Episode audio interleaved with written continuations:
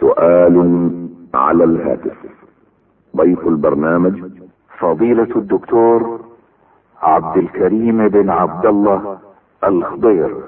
بسم الله الرحمن الرحيم. الحمد لله رب العالمين وصلاة وسلاما على نبينا محمد وعلى آله وصحبه أجمعين. أحبتنا المستمعين الكرام أهلا وسهلا بكم في حلقة جديدة من حلقات برنامجكم سؤال على الهاتف. ضيفنا في هذا اللقاء هو فضيلة الشيخ الدكتور عبد الكريم بن عبد الله الخضير. في بداية حلقتنا نرحب بفضيلة الشيخ. أهلا ومرحبا بكم فضيلة الشيخ. حياكم الله وبارك فيكم وفي الأخوة المستمعين. نبدأ فضيلة الشيخ مستعينا بالله في بأولى الاتصالات.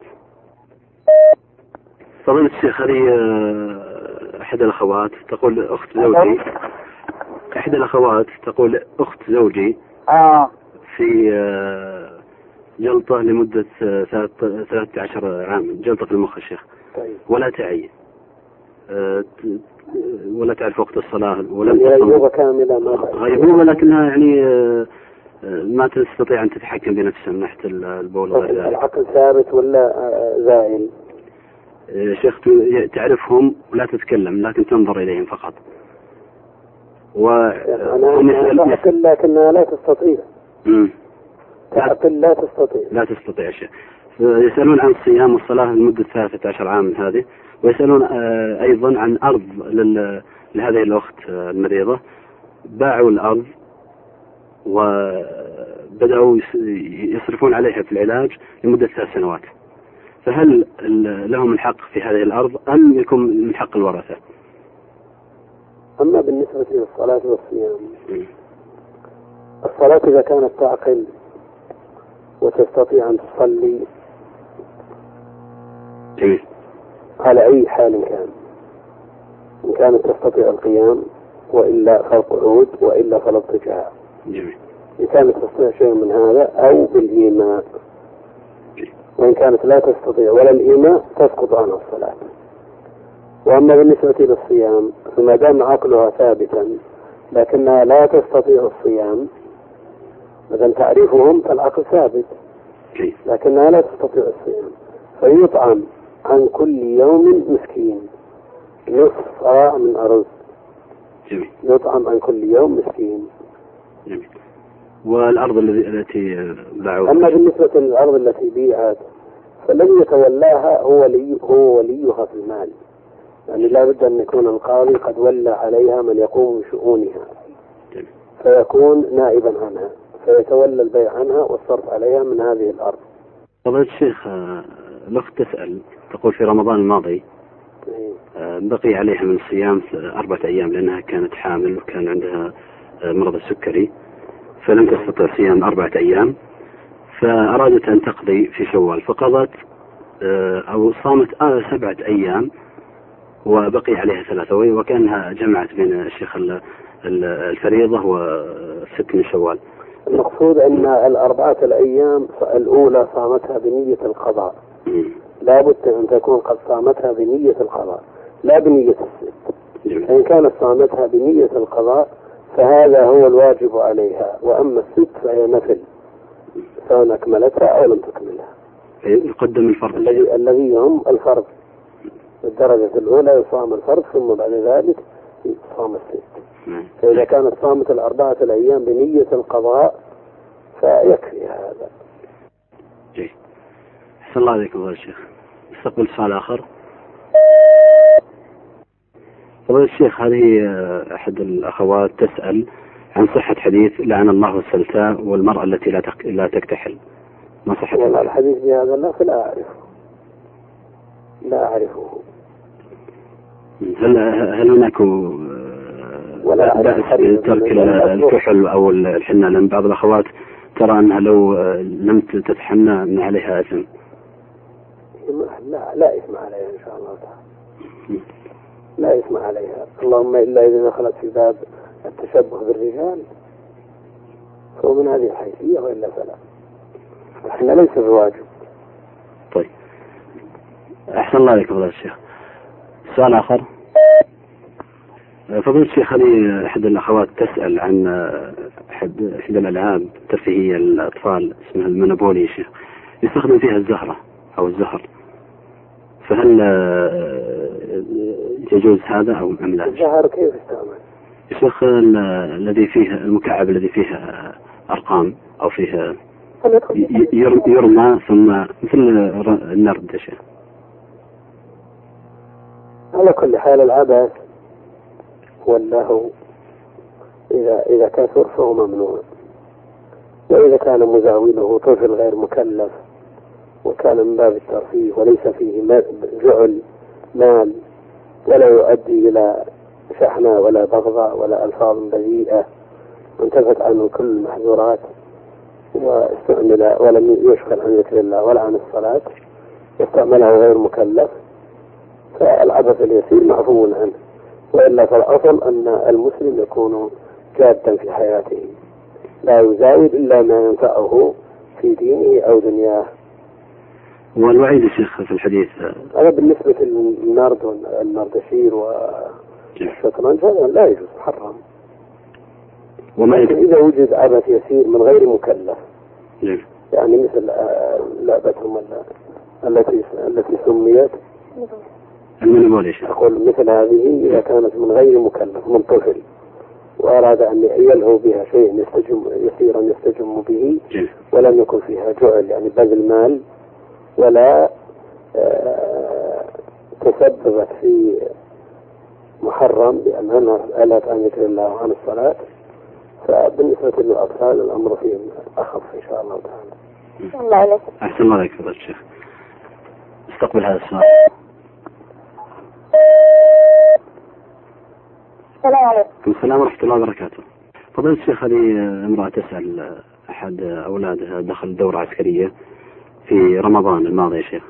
وكأنها تعب كان هناك بعض ال- ال- التمارين صعبة فتعب فما لم يستطع إكمال ال- رمضان إكمال ذلك اليوم فأفطر قبل غروب الشمس. وبعد ذلك أتم قضاء. فسأل بعض الناس قالوا إن ليس عليك قضاء وأمرك وهذا شيء محرم وأنت وقعت في أمر محرم. على كل حال الفطر في رمضان من غير عذر أمره عظيم جدا لكن إذا كلف بعمل لا يطيقه. لا يطيقه واضطر إلى الفطر فالإثم على من اضطره الإثم على من اضطره. فإذا قضاه يكفيه فعلى من يتولى أمور مثال هؤلاء الشرط والعساكر أن لا يكلفوهم ما لا يطيقون لا سيما في رمضان الذي هو أحد أركان صيامه أحد أركان الإسلام بحيث يضطر ال- الأفراد إلى مثل هذا العمل الشاق إلى أن يفطروا في رمضان. نسأل الله السلامة والعافية. فعليهم أن يخففوا عنهم عليهم أن سؤال يخففوا ثاني إذا تسمح لكن إذا إذا اضطر إلى الفطر جميل. فالإثم على من اضطره. طيب هذه المرأة تسأل فضيلة الشيخ أنها تصوم أكثر أيام هذا الشهر شهر الله المحرم لفضيلة الصيام في هذا الشهر وتحاول أن تخفي ذلك عن يعني أهلها حتى لا تدخل في باب الرياء فإذا دعوها إلى الغداء وغير ذلك ت- يعني تعذرت بأنها مريضة أو متعبة. هل هذا يجوز شيخ؟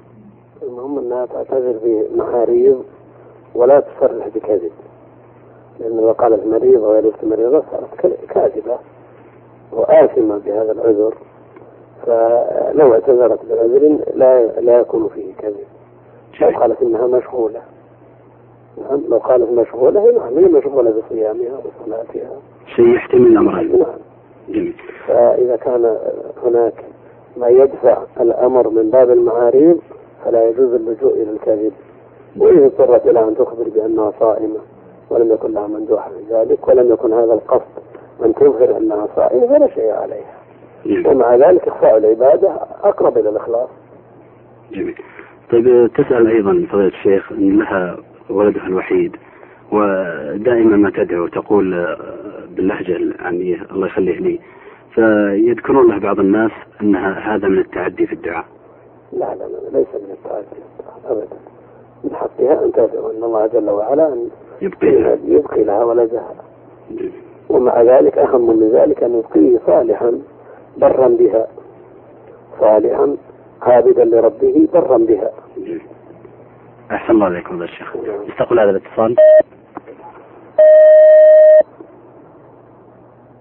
السلام عليكم. عليكم السلام ورحمة الله وبركاته. السلام ورحمة الله وبركاته. السؤال على الهاتف تفضل. يا أخي. الله يسلمك ويعافيك. آه، يا شيخ آه، أنا سوداني نقيم في هذا البلد الطيب عندكم هنا. الحمد لله. وعندي آه، أخوي شغال في آه، في قطر طيب. وقلت لاخوي واخوي مو متزوج. طيب. قلت لاخوي عليه الطلاق ما ترسل فلوس السودان. يعني ما عندنا هناك حد يعني يصرفون عليه. أخواتنا الحمد لله كلهم يتزوجن. وقلت له عليه الطلاق ما ترسل فلوس يعني بحجة أن أنا أبغى هو يمشي يتزوج.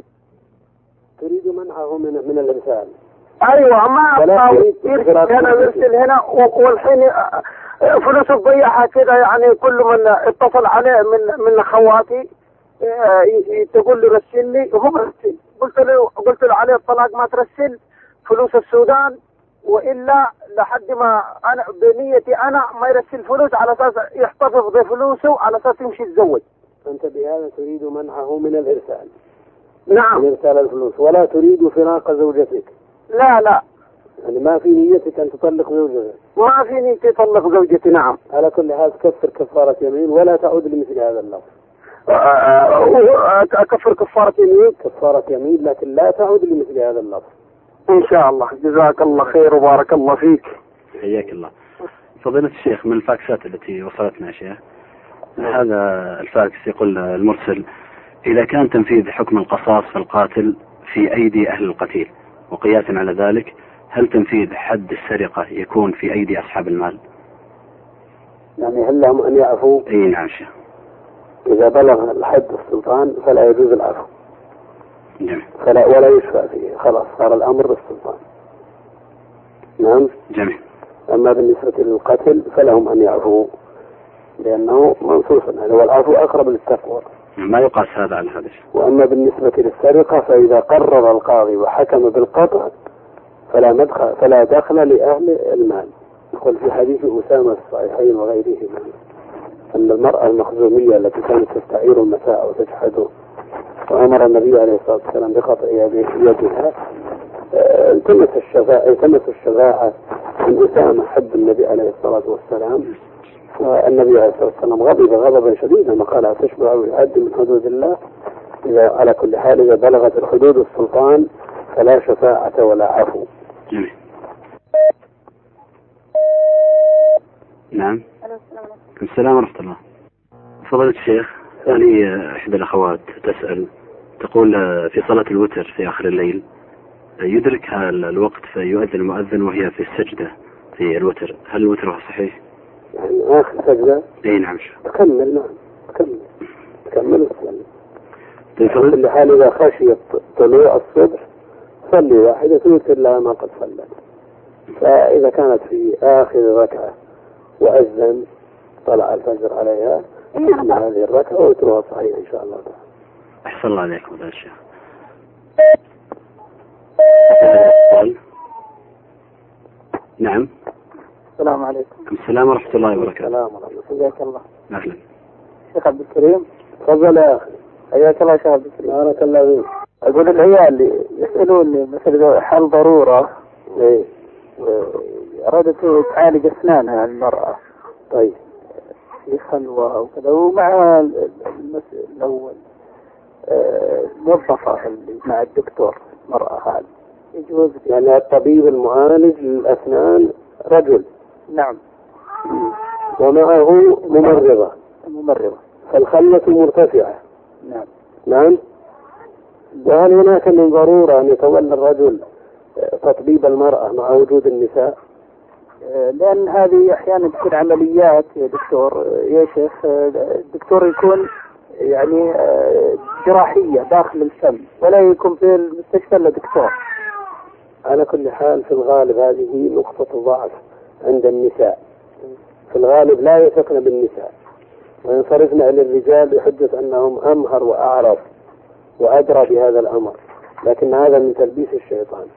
فإذا وجدت المرأة التي تطبب النساء لا يجوز للرجل أن يطبب النساء ولا يجوز للمرأة أن تقصد رجلا ليطبها ما دامت المرأة موجودة.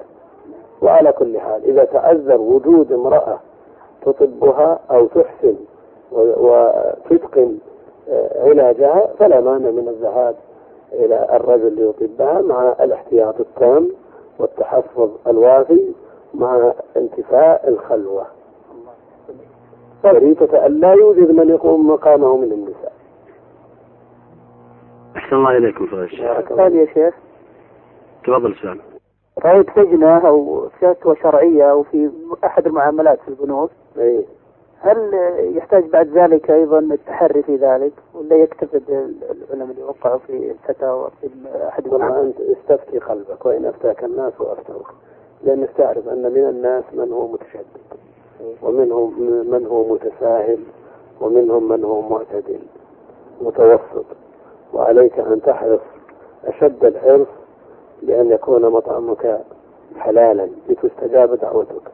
فإذا وجدت من يقول بالجواز مع من يقول بالتحريم فأنت تقلد أوثقهما عندك وأتقاهما لله وأورعهما. والمفتي لا بد أن يكون مع علمه متحليا بالدين والورع وليس في فتواه مفت متبع ما لم يضف للعلم والدين الورع. فأنت تت... آه، إذا سمعت في مسألة ما أكثر من فتوى فعليك أن تتقي الله جل وعلا ولا تتبع هواك ولا تتبع ما تميل إليه نفسك والأنفع لك في حظوظ الدنيا. فعليك أن تسعى لإبراء ذمتك واتقاء الشبهة. أحسن الله إليكم فضيلة الشيخ. بارك الله فيك. آه، كانت هذه آخر أسئلتنا فضيلة الشيخ. في ختامها نشكركم ونسأل الله عز وجل أن يبارك في علمكم وأن ينفع بكم الإسلام والمسلمين.